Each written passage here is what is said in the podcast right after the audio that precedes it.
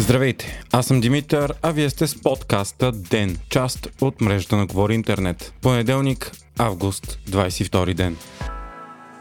България е все по-близо до Газпром. Това стана ясно след като днес правителството обяви, че подновяването на преговорите с руския газов гигант вече са неизбежни. Информацията дойде от създадения от премиера Гълъб Донев кризисен енергиен штаб. Вице-премьерът и министр на транспорта Христо Алексиев, който оглавява щаба, заяви, че газ страната ни има за до края на септември. Енергийният министр Росен Христов пък заяви, че при така създавата се ситуация да се разговаря с Газпром е неизбежно и се аргументира с исканията на бизнес бизнеса за по-низки цени. Той каза, че оферти за доставки на газ имало всякакви, но те били на много високи цени. За бизнеса обаче приемливата цена на газта била до 250 лева на мегаватт час, а действащата за август е почти 300 лева без цени за достъп, акциз и ДДС. Относно американските кораби с течен газ, договорени от кабинета Петков, министъра заяви, че за сега е пристигнал само един, а за останалите липсват оговорени слотове за разтоварване. От щаба отново обвиниха предишното правителство и заявиха, че той е направил почти невъзможно преговорите с Газпром, тъй като е обтегнал отношенията с Русия до крайен предел. Затова се очаква преговорите да не бъдат лесни и кратки и с гарантиран резултат. Междувременно Газпром обяви, че отново ще спре за профилактика Северен поток 1 за период от 3 дни от края на август до началото на септември. Официалната причина е, че трябва да се прави профилактика на агрегат компресорна станция. Неофициалната поредното изнудване и заплаха за Германия, която е изключително зависима от руския газ. По Северен поток 1 в момента тече едва 20% от капацитета му за пренос на газ. Затварянето ще доведе до нови смущения в доставките за Европа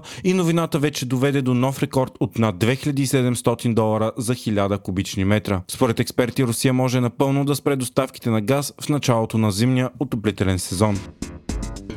Този уикенд бе направен опит за убийство на Александър Дугин, един от най-влиятелните интелектуалци в Русия и сред най-приближените до Путин. Той е смятан за баща на руския модерен империализъм и основен идеолог на провежданата от Русия международна политика, включително войната в Украина. В събота вечер кола взриви личната кола на Дугин. Той се е измъкнал на косъм, като в последния момент е решил да се качи в друг автомобил. При атаката обаче загива дъщеря му, Дария Дугина, също завиден прокремълски пропагандатор. И двамата са санкционирани от Запада. Убийството предизвика огромен отзвук в Русия и по света. Кой стои зад него, не е ясно. Според западни експерти е силно вероятно убийството да е плод на вътрешни междуособици и борба за власт и влияние на високите етажи на Кремъл. По-рано днес бивш руски депутат обяви, че то е извършено от партизани, работещи в Русия и опитващи се да свалят президента Владимир Путин. Преди малко обаче ФСБ обяви, че зад убийство на Дугина стоят украинските специални служби. ФСБ дори посочи името на тентатора 41 годишна жена, избягала след това в Естония. Украина обаче категорично и настойчиво отрича да стои зад убийството и твърди, че не е терористична държава,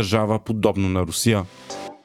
Украина е нанесла пореден удар по Антоновския мост, единственият, който свърза окупирания град Херсон с останалите окупирани от Русия територии в Южна Украина. Изглежда мостът вече е напълно разрушен и руската армия започна да евакуира отвъд река Днепър командни и други части, за да не се окажат откъснати от нормално снабдяване около 25 000 военни, които се намират там. Тази събота вечер се проведе боксовия матч в свръхтежка категория между британската звезда Антони Джошуа и украинеца Александър Усик. Той завърши с втора поредна победа на Усик с 2 на 1 съдийски гласа. Това е трета загуба на Антони Джошуа и събаря образа му на най-добър боксер в своята категория за генерацията. Усик пък остава непобеден на ринга с 20 победи. Така той защити шампионските титли, които взе при първата си победа над Джошуа. Вече се заговори за матч за обединение на всички шампионски титли с друг непобеден в свръхтежка категория – Тайсън Фюри, което случи ли се ще бъде най-грандиозното бокс събитие за последните години. Вие слушахте подкаста Ден, част от мрежата на Говори Интернет. Епизода подготвих аз, Димитър Панеотов, а аудиомонтажът направи Антон Велев.